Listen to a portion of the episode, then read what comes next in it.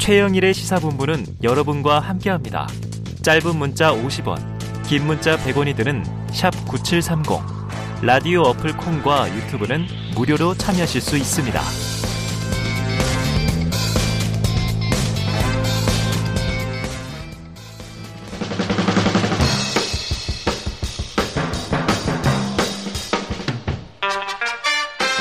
네, 매주 월요일 주말 사이 뉴스를 정리하고 주간 이슈를 미리 살펴보는 주간 이슈 먼데이 시간인데요. 야, 드디어 최지봉 교수님의 소원이 이루어졌습니다. 영희 시대를 부르짖었지만 지난 두 주간 자꾸 다른 파트너가 오니까 그러니까요. 약간 짜증이 나셨었어요. 네. 드디어 오늘 노영희 변호사 피오나 공주가 복귀했습니다. 어서 오세요. 안녕하세요. 바쁘셨죠? 어, 너무너무 보고 싶었습니다. 주로 법정. 네, 재판 때문에. 네, 본업 때문에 네. 재판 지방도 다니시고. 자, 시사 래퍼 랩진봉 성공회대 교수님 나오셨습니다. 어서 오세요. 네, 안녕하십니까. 그동안 이 랩의 탄력이 좀 떨어졌어요. 그러니까요. 피오나 공주가 없으니까 좀 의기소침하셨는데 오늘 기운을 내주시고요. 드디어. 네. 자, 3주 만에 완전체 주간 이슈 먼데입니다. 본격적으로 시작해 보죠. 자, 오늘 오전 국회 본회의 코로나19 손실보상을 위한 추경안에 대한 윤석열 대통령의 첫 시정연설이 있었는데 그 내용 일부를 듣고 오겠습니다. 국민 여러분, 그리고 의원 여러분, 새 정부의 5년은 우리 사회의 미래를 결정한 매우 중요한 시간입니다. 우리가 직면한 위기와 도전의 엄중함은 진영이나 정파를 초월한 초당적 협력을 그 어느 때보다 강력하게 요구하고 있습니다. 진정한 자유민주주의는 바로 의회주의라는 신념을 저는 가지고 있습니다. 의회주의는 국정 운영의 중심이 의회라는 것입니다. 저는 법률안 예산안뿐 아니라 국정의 주요 사안에 관해 의회 지도자와 의원 여러분과 긴밀하게 논의하겠습니다. 그리고 그래야 마땅하다고 생각합니다. 자, 뭐 일부를 들었는데 굉장히 이제 초당적 협력, 협치 이걸 강조했어요. 의회주의도 나왔고 최 교수님 어떻게 들으셨습니까? 그러니까 뭐 지금 말씀하신 것처럼 이제 추경 예산 관련해서는 초당적 협치를 얘기했죠. 근데 이제 문제가 된다고 제가 생각하는 것은 어. 취임사에서는 그런 부분이 없었던 게 너무 네네네. 아쉬웠던 부분이에요. 그 추경 이제 통과를 해야 되는 상황이니까 야당이 협조가 없으면 사실은 추경 예산이 통과 안 되잖아요. 음. 그리고 이제 인사 관련해서 여러 가지 논란이 있는데 그 부분도 야당의 의견이나 지금 뭐 인사청문 보고서 채택 안 된 상태에서 임명을 강행하는 것들이 계속되고 있잖아요. 네. 어, 이제 이런 부분들은 사실 그러면 실제 말씀은 협치를 얘기하지만 음. 기본적으로 행동이나 태도를 보면 협치에 그렇게 가까이 가 고 있다 이렇게 보기 어렵다는 거죠. 네.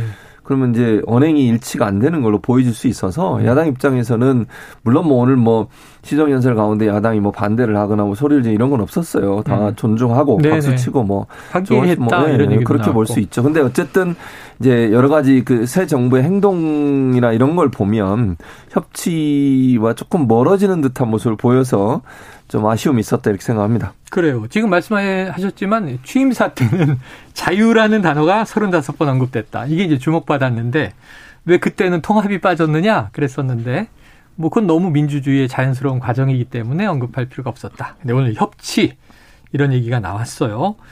노 변호사님도 오늘 좀 긍정적으로 들으셨습니까? 아니 뭐 의회에 와서 연설하시는데 의회 협조 구해야 되는데 그 얘기를 안, 하, 안 하는 게 더 이상한 거 아니겠습니까? 통과시켜 주십시오. 네, 이런 너무 얘기니까. 당연한 얘기지만 그래도 네. 그럼에도 불구하고 어쨌든 간에 다행이다. 네. 이렇게라도 말씀하시니까 저는 그나마 긍정적으로 보고요. 참 지난번 정권 때의 야, 야당의 모습하고 너무 대비가 된다. 어. 그렇지 않습니까? 지난번 네, 문재인 정부에서 대통령이 시정연설하거나 뭐 하거나 그럴 때요. 네네. 외면하고 어. 마스크 쓰고 막 X자 표시하고 어, 노트북에다가 또 막 표시하고 일어나지도 않고 음. 박수 안 치고 침묵으로 일관하고 너무 모욕적으로 행동하고 어.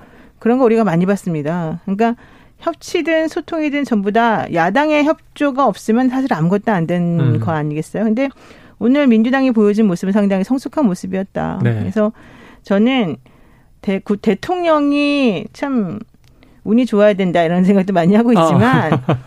중요한 거는 대통령에게만 혹은 여당에게만 무슨 협치니 뭐, 뭐 이런 거 좀 요구할 것이 아니라 야당도 네. 그런 거를 잘해야 된다라고 하는 거를 이번 여당이 좀 예. 많이 깨달았으면 좋겠다. 아, 알겠습니다. 예의 있는 쪽이 잘하는 거다. 이기는 그럼요. 거다. 성숙한 게 좋다. 이렇게 언급해 주셨습니다. 자, 말씀하신 대로 이제 대통령은 뭐 추경 협조를 당부를 한 거죠. 그런데 이 추경안이라는 게 결국 코로나19의 민생 자금이고 그러다 보니까 이 민주당도 여기에 반대 입장이 아니에요. 오히려 금액에 대한 음. 민주당은 더 주자란 입장이에요. 그럼 금액만 조정되면 조만간 통과될 거라고 보세요? 뭐 통과가 될 가능성이 높다고 봐요. 네. 그러니까 추경 같은 경우에는 이견이 그렇게 크지 않기 때문에 없다. 말씀하신 것처럼 더 많이 이제 주자는 것이고 다만 네네. 세출 조정 문제에서 약간의 갈등이 있는데 음. 좀 이제 언론에 좀 부각돼서 논의 어, 어 뭐랄까 우려가 되는 부분은 국방 예산을 좀 많이 깎았어요. 아. 그 국민의힘이나 윤석열 대통령은 안보를 중요시하고 국방을 네네네. 강화하겠다고 했는데 네. 문재인 대통령 시절에 네. 어, 국방비가 계속 상승을 했잖아요. 어, 증액이 됐었잖아요. 가장 많이 국방비를 음. 어, 지출을 하고. 근데 윤석열 대통령 되시고 나서 취임하시고 나서 첫 번째 추경인데 국방비 예산을 많은 부분 삭감했다. 어. 안보나 이런 뭐 특히 이제 북한의 그 어, 핵개발 이런 위협까지 있는 상황에서 그런 부분은 좀 이게 언론이 많이 보도가 안 됐는데 네. 우리가 좀 눈여겨 볼 부분이고 그래서 불효불급한 그러니까 네. 정말 필요하지 않는 예산들을 빼내서 그걸로 이제 추경을 하는 건데 음. 국방비를 그렇게 삭감하는 것이 과연 타당한지 하는 부분에서 논란이 있을 것 같습니다. 자, 해병대 장교 출신이신 최 교수님 국방비 삭감에 대해서 좀 불만이 음. 있으시고요. 자 그런데 말씀하신 대로 지금 뭐 초과 세수도 많이 늘어났다고 하고 그래서 국채 발행 없이 어쨌든 진행이 됐다 이렇게 되니까 자, 이 근데 이번 정부는 네. 기재부가 완전히 마술 주머니 아니에요? 마법사들 아, 아니에요? 기재부가 마법의 네. 주머니다. 네, 그러니까 저는 뭐 계속 늘려도 상관이 없, 없 없지 않나? 갑자기 이런 생각이 들정도요 늘려도 상관없다. 예, 아니 사실 그거는 말이 안 되는 말이지만 네네. 기재부의 행동을 보면 저는 너무 깜짝 네. 놀라서 네. 어. 이번에 뭐 추경을 통과시키는 건 당연히 이제 소상공인이나 국민들이나 힘든 예. 사람들을 위해서 저는 필요하다고 봅니다. 네. 그래서 그것은 당연히 이제 해줘야 되겠지만 음. 문제는 그걸 그냥 그렇게 넘어가서는 안 된다. 음. 아. 기재부가 왜 이런 식으로 갑자기 없던 돈이 어디선가 나타나는 것을 우리가 그냥 네. 넘어갈 수 있느냐. 왜냐하면 이게 작년 6월 달에도 한번 61조가 갑자기 뻥 맞아요, 맞아요, 맞아요. 하고 추가 초과 세수라 그러면서 나타난 적이 있어요. 네네. 네. 그래 놓고도 올해 2월 달에는 돈 모자란다고 국채 발행해야 된다고 난리 난리 쳐가지고 네. 겨우 16조 발행 그 늘리고 네. 11조를 초과세수 저기 국채를 발행해 놓고 음. 4월 달에 2월 달에 그렇게 해 놓고 4월 달에는 또좀 있다가 우리 8조 남았어요. 음. 이렇게 말해 가지고 또 그거 가지고 돈 갚을 수 있다 이렇게 말하고 음. 이게 뭡니까 도대체 나는 기재부가 너무 황당무계한데 이번을 통해서 이 기재부가 자기네 마음대로 자기네가 원, 뭐 공무원들이 왜 이런지 모르겠는데 네. 자기네들 입맛에 맞게끔 정부를 길들이는 방식 아. 이런 식의 행동에 대해서는 어쨌든 뭔가 어떤 방식으로든 간에 좀 정리를 하고 가야 되는 거다. 그래서 이거는 네. 야당, 여당이 지금 기뻐할 때가 아닙니다. 어. 여당도 똑같이 당할 수도 있는 거고요. 네네. 공무원들 이렇게 하는 건 절대 안 되기 때문에 여과 여와 야가 협치, 협조해서 음. 이 기재부 문제는 좀 해결을 철저하게. 하고 이 추경 문제를 좀 정리했으면 좋겠습니다. 기재부에 마법의 주머니가 있는 게 전혀 좋은 게 아니다. 그럼요. 사실 뭐 초과 세수돈 아니면은 음. 뭐 예상 가능한 세수돈 세수라는 게 국민 세금인데 특히 이번에 그 기재부 네. 착관 들어가신 분 네. 2월달에 절대 돈 없다고 난리치던 그분이에요. 아. 그분 정말 반성하셔야 돼요. 그분이 뭐라고 말하는지 너무 궁금해요. 네. 한번 네. 기대해 보죠. 자, 추경안 논의 앞두고 윤 대통령이 민주당 원내 지도부에 이제 첫 회동을 제안했다고 해요. 음. 여야 지도부 대통령과 함께 만나서 허심탄회한 이야기를 해봅시다. 뭐 김치찌개, 소주 뭐 이런 메뉴도 얘기가 나오고 했는데 자, 그런데 박홍근 원내대표가 당일 중요한 일정이 있어서 거절하고 다른 일정을 잡던 중에 언론에 전해졌다. 근데 문제는 영수회담일 수 있는데 이걸 야당이 거부했다? 미뤘다?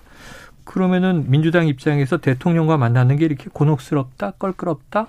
어떻게 해석해야 될까요? 그러니까 제가 그냥 개인적인 해석입니다. 네네. 이거는 뭐 제가 뭐 원내대표하고 얘기해 보거나 이거 전혀 일정 확인해 본 것도 없고요. 제 네. 생각은 껄끄럽죠. 그러니까 왜냐하면 음. 인사 문제에 있어서 사실은 지금 이제 새 정부가 들어서 지 얼마 안 돼 가지고 컨벤션 효과가 있고 어쨌든 국민들 입장에서는 새 정부가 잘 되기를 바라는 마음이 더 있으실 네, 네 거예요. 네, 네. 근데 민주당 입장에서는 이제 고민스러운 부분이죠. 왜냐하면 음. 인사청문회는 끝났지만 음. 보고 채택이 안 됐는데 막 강행을 하거든요. 네. 근데 여론은 그렇게 또 나쁘지도 않은 상황이 돼버렸어요. 어. 이러다 보니까 이게 이제 컨벤션 효과라고 저는 보는데 이게 참 애매하고 그리고 이제 만나서 뭐 그럼 거기서 웃으면 지난번에 윤호중 비대위원장도 김건희 여사 만나가지고 웃는 모습 때문에 얼마나 곤혹을 아, 치렀어요 지지자들한테. 네. 네. 그뭐 소주잔 뭐 기울이면서 예를 들면 거기서 같이 그런 얘기를 해서 대화할 수 있는 상황이냐 지금. 네.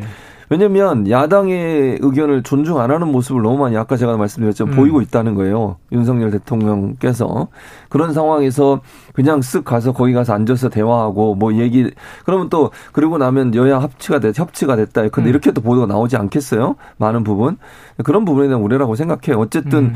야당 입장에서는 현재 이런 상황에 어, 동의할 수 없고 특히 네. 이제 한덕수 총리 후보자 인중 관련해서도 이게 연계가 돼 있다고 볼 수 있을 텐데 그런 부분에는 기싸움이 끝나지 않은 상태에서 어. 덜썩 가서 앉아서 대화하는 모습을 보이는 것이 어. 과연 타당할 거냐 하는 부분에 대한 고민이 네. 있었을 거라고 저는 봅니다. 그런 고민을 가지고 역으로 이제 여당 국민의힘은 발목 잡기다 이렇게 비판을 하는데 지금 제일 이제 꼬여 있는 게 그 대목인 것 같아요. 한덕수 총리 후보자에 대한 인준 여부. 음. 근데 지금 민주당 인사들 쭉 저희가 인터뷰해 보면 부적격이다, 부적격이다. 그리고 다른 장관 후보자와 연계하는 딜은 없다. 거래는 없다. 각각 평가하는 음. 거다. 이렇게 얘기를 하고 있는데 지금 민주당이 고민 중인 것 같아요. 기류가 계속 바뀌는 것 같아요. 언제 표결할 거냐, 음. 통과냐, 부결이냐. 자, 이게 노변 선생님 어떻게 좀 예상하십니까? 어떻게 우선, 될까요? 우선 아까 질문하신 거 관련해 가지고요. 음. 추경안 논의를 앞두고 대통령이 민주당의 음. 회동을 제안했는데 민주당이 거절한 것에 대해서 네네.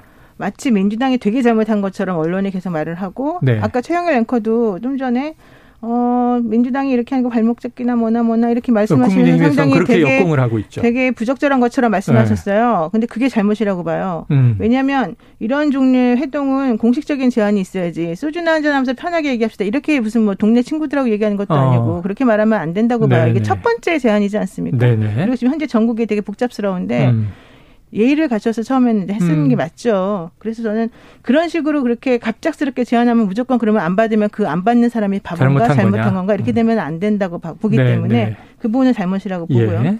두 번째로는 저는 추 한덕수 추 총리 후보자에 대해서는 그냥 인준하는 게 맞다고 봅니다. 어. 개인적으로요. 네네. 네. 왜 그러느냐 하면 어차피 인준 안 하게 되면 윤석열 대통령 정말 끝까지 그래도 고집 부리실 게 뻔해 뻔짜고요. 어. 어. 그다음에 현재 문, 문제는 지금 이 한덕수 총리 후보자가 없음으로 인해서 추경호 그 부총리가 지금 나머지 장관 후보자들을 전부 다 막 제청하고 있어요. 네, 권한대. 그거 되게 위헌적이에요. 제가 어. 봐, 제가 보기엔 다 위헌이에요, 솔직히 예, 말해서. 예. 그런데 위헌이라고 해서 그러면은 그 사람들이 나중에 전부 다 그럼 장관에서 쫓겨날 수 있겠느냐? 음. 아니죠. 그 네. 사람들에 네. 대해서 헌재로 가겠죠. 음. 근데 헌재 재판소는 전부 다 정치적인 곳이에요. 네. 헌법재판소 재판관 아홉 명이다 바뀌어요, 이번에 이번 정권에서. 어. 그렇게 되면 이 자기를 임명해준 그 정권에 대해서 정치적인 판단을 사실은 상당히 긍정적으로 할 수밖에 없어요. 음. 직무 대행을 하는 사람은 소극적으로밖에 행동을 못하기 때문에 재청권을 함부로 행사하는 건 저는 부적절하고 위헌이라고 보지만 네. 실질적으로 헌재에서 그렇게 결정을 내릴 일이 없어요. 그러면 음. 복잡하고 그 다음에 이 전국 자체가 안정적이지 않고 이러면서 온갖 시끄럽고 복, 이상한 일은 다 벌어질 수 있어요. 네. 차라리 그렇게 하느니 음. 한덕수 총리 후보자의 행정적인 능력이 이런 게 문제가 아니고, 음. 아니고 개인적으로 욕심이 있어서 회전문 인사하고 사적 기업하고 공, 뭐 연결된 네. 부분 네. 그 네. 부분만 문제였다면 그 부분이 깨끗하다는 전제 하에 네. 저는 인준을 그냥 빨리 시켜주고 이 전국 안정시키는 쪽으로 가는 게 맞다. 그래서 네, 민주당도 그런 부분들에 대해서는 좀 정리를 해주고 대신에 부적격하다고 정말 정말 문제가 된다고 생각하는 후보자들에 대해서는 예. 열과성을 다해서 막아야 된다. 알겠습니다. 자, 그러면 이제 바로 넘어가 보죠. 지금 뭐 이제 한덕수 총리 후보자를 인준시켜 주자라는 또 민주당 내부 일부의 또 주장들도 나오고 있어요. 뭐 정성호 의원도 음. 총리는 또 이번에 통과시켜 줘야 되는 거 아니냐 이런 얘기들도 있고 저희가 인터뷰해 보면 다 무적격이라고 얘기하고 고민이 깊어지는 것 같습니다. 자, 내각 인선뿐 아니고 확대해 보면 인사청문회 대상이 아니긴 하지만 대통령실 비서진들 있지 않습니까? 음. 그런데 이제 전반적으로 쭉 보니까 요직 인선에 검찰 출신 측근들로 음. 채워지는 경향이 강하다. 음. 이런 보도들 분석이 나오고 있어요. 그럼 이제 윤석열 이 대통령식의 검수 완판이냐? 검찰 천하 통일이냐 이런 얘기도 나오는데 최 교수님 어떻게 보십니까? 그러니까 뭐 말씀하신 대로요. 대통령실 요직에 검찰 출신들이 거의 많이 들어가 있잖아요. 지금 네. 공직기강, 법률비서관, 음. 예산 관련, 부속실 이렇게 한 여섯 명 정도가 비서관으로 들어가 있고 법무부 장차관도 음. 지금 검찰 출신이잖아요. 총무비서관도 그렇고. 네, 총무, 법제처장, 국가보훈처장 다 음. 검찰 출신들이에요. 네. 그러니까 이런 중요한 그러니까 법무부 같은 경우는 사실 법무 행정을 하기 때문에 검찰 출신만 들어가면 안 되는 거예요. 네네. 판사 출신도 들어가고 외부에 있는 변호사들도 들어가서 일할 수 있게 하고 그래야 이 그 탈검찰화가 이루어지는 거잖아요. 법무부가 음. 검찰하고 거의 검찰 출신이 다 앉아 있으면 검찰과 법무부가 뭐가 달라요? 음. 거의 똑같아지는 거 아니에요. 네네. 그러니까 여러 가지 시각들이 함께 존재하면서 법무부 행정이 이루어져야 되는데 법무 행정에는 교정 업무도 있고 그 안에 법, 법 관련된 부분도 많은데 검찰 출신만 이렇게 많이 들어가는 게 과연 맞느냐. 그리고 대통령실 이런 공직기강은 그렇다고 쳐요. 법률도 그렇고 뭐 인사 예산 부속실까지도 검찰 출신으로 가야 될 필요가 있을까. 음. 이건 좀 의문이라는 생각이 들어요. 그리고 너무 많이 검찰에 들어가 있으면 사실은 그 정치인들이나 아니면 외부의 전문성을 갖고 있는 사람이 들어올 수 있는 길이 막히는 거 아니겠어요? 네. 그런 부분도 저는 문제라고 보고 대통령실 기획관, 뭐 비서관 이런 부분들이 검찰에 들어간 분도 있어요. 그러니까 음. 너무 검찰을 물론 이제 윤석열 대통령이 그 전에 검찰에서 계속 일하다가 대통령이 되셨기 때문에 네. 다른 뭐 라인이 없어서 그렇다고 치더라도 음. 그거는 이렇게 해결해야 돼요. 전문성 있는 사람들을 추천받고 음. 그 사람들을 통해서 이렇게 등용하고 이런 과정을 해야지 네. 내가 잘 아는 사람만 자리에 앉히려고 하면 어. 그건 대통령이 그렇게 하면 안 되는 거죠. 음. 뭐 회사도 아니고. 네네. 저는 이런 부분은 상당히 비판받을 수 있고 나중에는 이게 검찰 공화국이 되는 거 아니냐 이런 비판을 면할 수 없기 때문에 검찰 출신들이 이렇게 많이 주요 요직에 들어가는 게 저는 바람직하지 않다고 생각해요. 네. 그러면 그 문화가 검찰 문화가 되지 않겠어요? 그래요. 이게요. 네. 그냥 단순히 검찰 문화가 바람직하지 않다 이렇게 끝날 일은 사실 아닙니다. 아니다. 왜냐하면 검사들로 가득 채워 있는 것도 문제가 되죠. 네. 다양하지 네. 않고 그분들은 사실은 검사라고 하는 사람들은 정치하는 사람들이 아니에요. 원칙적으로. 네, 네. 그런데 그분들은 다 그냥 온갖 사방 팔방을 다 만들어 놓고서 그 요새 안에 쏙 들어가 있겠다는 거잖아요. 음. 그건 매우 부적절하죠. 그런데 더 큰 문제는 뭐냐면요. 음. 검찰 중에서도 내 측근들만 기용한다는 게더 아, 문제예요. 네네. 옛날에 윤석열 대통령이 뭐 특수부도 하고 여러 가지 이제 검찰 내에서 도 신망도 없고 그랬겠지만은 그때 계속해서 욕 먹었던 것 중에 하나는 음. 자기 식구들만 챙긴다는 거였어요. 네네네. 친윤들만. 음. 그래서 소위 반윤들이나 비윤들에 대해서는 네. 철저하게 만큼 배격을 하고 어. 그분들의 능력이 있거나 없거나 그런 건 상관하지 않고 오로지 내, 내 식구, 내 측근들만 챙긴다라고 하는 게 사실은 상당히 여러 가지 음. 원성이 좀 있었단 말이에요. 그런데 대통령이 된 사람이 만약에 그런 행동을 계속해서 한다? 음. 이번에 인사한 나온 사람들 다 알아요. 내가 다 아는 사람들이에요. 그 사람들 전부 다 완벽한 친윤들이거든요. 네네. 이노공 법무차관 뭐 20년 전부가 다 뭐. 그래요. 전부가. 그러면 네. 보세요. 게다가 그분들의 문제점은 그분들 다 문제 없는 없어 보이지 네. 않는 게 많잖아요. 그런 게 있어도 내, 내 사람이니까 무조건 그래요. 쓴다는 게 나오기 때문에 저는 그게 더 문제라고 봐요. 알겠습니다. 어우 너무 다, 다룰 이야기가 음. 또 소소한 에피소드들이 많은데 시간이 너무 잘 가고 있어요. 다음 이슈로 넘어가 볼게요. 지금 일단 지방선거. 자 이재명 후보 이제 국회의원 보궐선거 인천 개항을 또 김은혜 후보 지금 이제 경기도지사 후보입니다. 벤치 신발 논란이 불거져서 이재명 후보 오늘 아침 라디오에서 얘기를 듣고 오죠.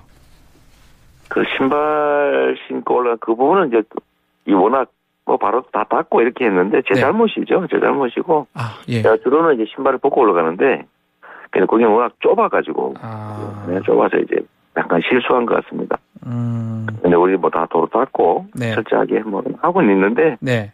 그런 것뿐만이 아니고 좋은 건 다 빼고 나쁜 것만 주로 이제 자직기에서 뭐 음. 음해를 하고 하니까 음. 그런 것들 부담스럽긴 하지만요. 그래도 제가 중계를 계속하는 이유는 네. 우리 주민들께 알려야 되니까요. 아. 그리고 이게 가끔씩 그 눈에 띄는 게 원래 이상한 게 눈에 띄지 않습니까? 그렇죠. 예. 개가 사람을 무는 것은 뉴스가 아닌데 혹시 사람이 개 밉다고 물면 뉴스가 되잖아, 그죠? 네. 자, 이준석 대표가 문제 제기를 한 거죠. 신발 신고 벤치에 올라가다니, 이거 이래서 안 된다, 사과하라. 근데 알고 보니 김은혜 후보도 똑같은 이제 모습으로 한 게 확인돼서 오히려 김은혜 후보가 먼저 사과하는 상황이 벌어져서 이 참 묘한 부메랑이다. 자, 윤 대통령 대선 후보 시절에 쭉뻗 논란 기차 안에서 있었습니다. 선거가 치열할수록 이렇게 작은 요소 하나하나 사진의 한 장면 가지고도 이제 서로 비판이 막 치열하게 오가는데 최 교수님 어떻게 보십니까? 그러니까요. 그 윤석 대표가 그 어, 이재명 이제 후보죠. 이재명 후보에서 그런 지적을 했는데 그럼 본인의 당의 후보에 대해서 왜 얘기를 안 하는지 모르겠어요. 네네. 참 모르겠습니다. 어쨌든 정책적인 부분에서 네. 좀 지적을 하고 이랬으면 좋겠고요. 뭐 이런 부분도 잘 살펴보고 얘기했으면 좋겠어요. 자당의 후보도 그렇게 행동했는데 그거는 얘기 안 하고 뭐 지금 뭐 뭐 여러 가지 논란이 되는 상황이 돼서 음. 서로가 양쪽이 다 문제가 있는 부분도 한쪽만 공격하는 모습을 보이는 것은 저는 바람직하지 않다고 보고 네. 뭐 왜냐면 이렇게 이제 사실은 아주 적은 부분이라 하더라도 이런 부분들이 폭발력은 있을 수 있거든요. 음. 그러니까 아주 뭐 그게 별거 아닌 실수라고 보여지더라도 그것이 주민들이나 국민들에게는 상당히 큰 파장을 불러올 수 있는 부분이니까 그런 분들을 자극하려는 부분이라고 보여집니다. 음. 자, 오늘 고 나온 그 인터뷰에서 쭉 들어보면 이재명 후보가 이런 얘기를 해요. 좋은 건 보도 안 하고 나쁜 건 짝입기 해서 부풀린다. 이런 현상들을 우리가 좀 봐온 것 같고. 자, 이재명 후보가 또 본인을 향한 이른바 개딸 지지세. 젊은 여성층들이 지지를 하죠. 이 세계적인 현상이다. 이런 언급도 했어요. 그런데 이 이재명 후보 본인도 이 출마를 측근들이 말렸다라고 또 인정한 대목도 있어서 지금 이 고문이 직접 선거에 나선 국회의원 보궐선거 나오고 총괄 선대위원장 맡고 이런 거에 대해서 민주당 내부의 입장이 좀 복잡해요. 노 변호사님 어떻게 보십니까? 이게 잘한 겁니까? 도움이 될까요? 저는 어떨까요? 이재명 후보 입장에서는 이렇게 할 수밖에 없다고 봅니다. 어, 왜냐하면 내부에서 사실은 이재명 후보가 세력이 별로 없어요. 네, 민주당 내부에서. 네, 민주당 내부에서. 그래서 민주당 내부에 있는 다른 본인하고 이제 개파, 솔직히 말하면 개파라고 불리는 그분들이 어, 많이 이제 반대도 많이 하고 있고 음. 이제 전격적으로 지금 하나로 안, 완벽하게 이게 안 된 것 같아요. 네, 그래서 네. 지난번 선거도 그래서 좀 아쉬움이 좀 있었었는데 음. 이번에 만져도 만약에 본인이 주춤주춤하거나 뒤로 물러나게 되면 네. 사실 이제 본인은 새가 없어져요. 어. 저는 그래서 이재명 후보 입장에서는 이렇게 할 수밖에 없는 것이다. 그래서 일단 중요한 음. 건 의원이 되는 것도 물론 중요하지만 당 내에서 입지를 확보하기 어. 위해서는 이제 당 대표가 돼야 되거든요. 왜냐하면 그동안 당에서 뭔가 한 적이 없었어요. 중앙 정치 없었죠. 네, 그러기, 그러기 때문에 이번이 이재명 후보에게는 매우 절박해요. 그래서 지금 외부에서 본인을 지지하기 위해 들어온 세력들이라던가 음. 그다음에 본인을 위해서 내부에서 힘써주는 그 소수의 세력들이라든가 이분들을 그래도 꽉 잡고 있는 거죠. 그래서 네네. 네. 저는 그래서 그리고 지금 현재 이재명 후보의 효과가 많이 나타나고 있지 않습니까? 어. 인천이라든가 네네. 뭐 여기 저기. 그래서 한번 해보면 제가 보기에는 오히려 이럴 수밖에 없고 네. 그것에 호응하는 그런 분들을 보게 되면 음. 뭐할 수 없는 일이다 당연하다 네, 네. 그리고, 그리고 저는 긍정적으로 봅니다. 네. 하거나 말거나가 아니라 불가피한 절박한 선택이었다 이렇게 그렇죠. 얘기해 주셨는데 최 교수님 간단하게 여쭤보면 네. 그 이재명 효과 이번 지방선거에 있을까요 없을까요? 당연히 있죠. 아, 왜냐하면 판 자체가 이재명 상임고문이 출마하기 전만 해도 네네. 더 불리했어요 상황이.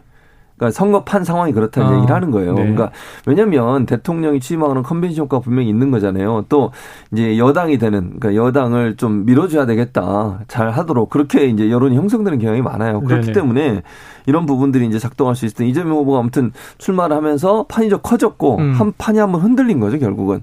그 이재명 후보를 지지했던 분들 또 어쨌든 대선에서 아깝, 아깝게 패배한 음. 그 후보가 다시 나와서 그 뭐랄까 서운함이나 응어리가 남아 있는 사람들을 다시 결집할 수 있는 기회를 제공해 줬어요. 네. 그런 부분 그리고 민주당이 어쨌든 이재명 사인공을 중심으로 결집이 되고 있는 거잖아요. 어쨌든 그리고 수도권 지역 같은 경우 바람을 일으킬 수 있는 하나의 계기를 마련해 줬기 때문에 음. 당연히 저는 어 좋은 성과가 그러니까 효과가 있을 거라고 봅니다. 그래요. 알겠습니다. 자 그런데 하나하나 따져 보면 최대의 격전지는 수도권이다. 그 중에서도 최대 최대는 경기다. 이렇게 얘기하고 있는데 경기에서는 김은혜, 안철수 러닝메이트 효과, 박남춘, 이재명 러닝메이트 효과가 날까 안 날까? 뭐 전국 선거도 책임져야 됩니다. 근데 이게 묘하게 워낙 김동연 대 김은혜 팽팽하다 보니까 강용석 효과가 있을까? 근데 같은 변호사시니까 참 요즘에는 특이한 행보를 보여왔습니다만 강용석, 김은혜 단일화 될지 안 될지 어떻게 보세요? 당연히 되겠죠. 된다. 강용석 후보는 본인이 끝까지 완주하려고 나오는 게 아니잖아요. 네. 그냥 본인의 입지를 위해서 나온 것 뿐이기 때문에 아, 정치적 입지를 여러 가지 측면에서 쑤셔 쑤셔가지고 본인은 막 들불처럼 뭔가 새가 있는 것처럼 네. 만들어 놓고 어. 본인의 실리를 끝까지 챙긴 다음에 음. 그만두겠죠. 근데 그만두려면 명분을 얻어야 되고 본인의 지지세가 많다는 걸 확인시켜 놓은 다음에 그만둬야 네네네. 되기 때문에. 네. 근데 문제는 그렇게 해서 붙이잖아요. 합치잖아요. 김은혜 후보의 표하고 자기의 표를. 단일화. 저는 그게 시너지가 별로 없을 거라고 아. 봐요. 왜냐하면 강효석 네. 후보의 표는 사실은 안티가 되게 많아요. 어. 네, 그래서 김은혜 후보가 가진 안티보다 훨씬 더 안 좋은 안티들이 많아요. 음. 물론 충성표가 되게 많지만. 네네네. 그래서 그게 원하는 만큼 큰 효과를 거둘 수 있을지는 아. 모르겠습니다. 음. 근데 어쨌든 강영석 후보 입장에서는 본인의 그 긍정적인 면을 부각해서 최대한 음. 얻을 건 얻어내고 여기서 음. 싹 빠지고 어. 그렇게 해서 국민의힘에 들어가고 이제 이제는 정치인으로서의 네. 입지를 다지고 끝까지 나아가겠죠. 치고 빠지는 플레이다. 머리, 머리도 좋고 참 난 사람이에요. 머리도 좋고 난 사람이다. 네. 자, 이렇게 평가까지 주셨습니다. 자, 최 교수님. 네. 그런데 같은 당 내에서도 음. 하태경 의원이나 김근식 실장, 전 실장이죠. 입장을 보면 이거 안 된다. 음. 역풍이 분다. 이런 얘기 하고 있는데 그래도 김은혜 후보 1, 2%가 절박하긴 하죠. 팽팽하니까. 음. 합니까? 그러니까 단일화라고 하는 것을 그러니까 이 두 사람이 단일화 지금 강윤석 후보가 얘기한 단일화는 당명 빼고 이름만 가지고 여론조사 두 번 하자는 아, 거거든요. 네네네. 그런 식의 단일화는 안 할 가능성은 저는 있다고 아. 봐요. 그러니까 이제 아까 노영희 변호사 얘기했던 건 본인이 스스로 물러나는 거잖아요. 아, 그냥 그렇죠. 사퇴를 하는 거예요. 그렇죠, 그렇죠. 그러니까 인위적인 단일화가 이루어지게 하는 거죠, 결국은. 근데 그게 어느 정도 갈 거냐 이건 이제 의문이라는 생각이 들고 또 하나는 그러면 본인이 약속을 받아내야 돼요. 어. 본인이 지금 하고 싶은 건 뭐냐면 경기도 지사에 당선될 가능성이 낮기 때문에 네. 복당을 해서 예. 총선에 나가거나 다음 정치적 네. 행보를 하고 싶은 네. 거예요. 그럼 그 이준석 대표가 지금 반대하고 있잖아요. 아. 그걸 받아내야 돼 답을. 야, 이준석 그, 대표하고 지금 관계가 네, 그게 보장이 안 되면 강영석 네. 후보 입장에서 그만두고 나온다. 그것도 애매해요, 사실은. 근데 음. 이준석 팬은 이미 패, 패 판정 패한 거 음, 아니에요? 판정 패한 것이다. 네. 그러니까 중요한 건 그걸 받아낼 수 있느냐의 문제라는 거예요. 네. 그러니까 뭐 어, 뒤로든 뭐로든 뭐 어. 이면으로 하든 본인이 복당된다고 하는 보장이 될 때 본인이 그만두고 나올 거예요. 그걸 이제 최대한 활용을 하겠죠. 네. 지금의 이 그 후보로서의 등록한 부분들을. 자, 복잡한 이면의 정치가 있네요. 여기까지 듣고 앞으로 어느 정도 맞는지 다음 주에도 지켜보도록 하겠습니다. 자, 오늘 최진봉 교수님, 노영희 변호사님, 주간 이슈 먼데이 여기까지 하죠. 고맙습니다. 고맙습니다. 감사합니다.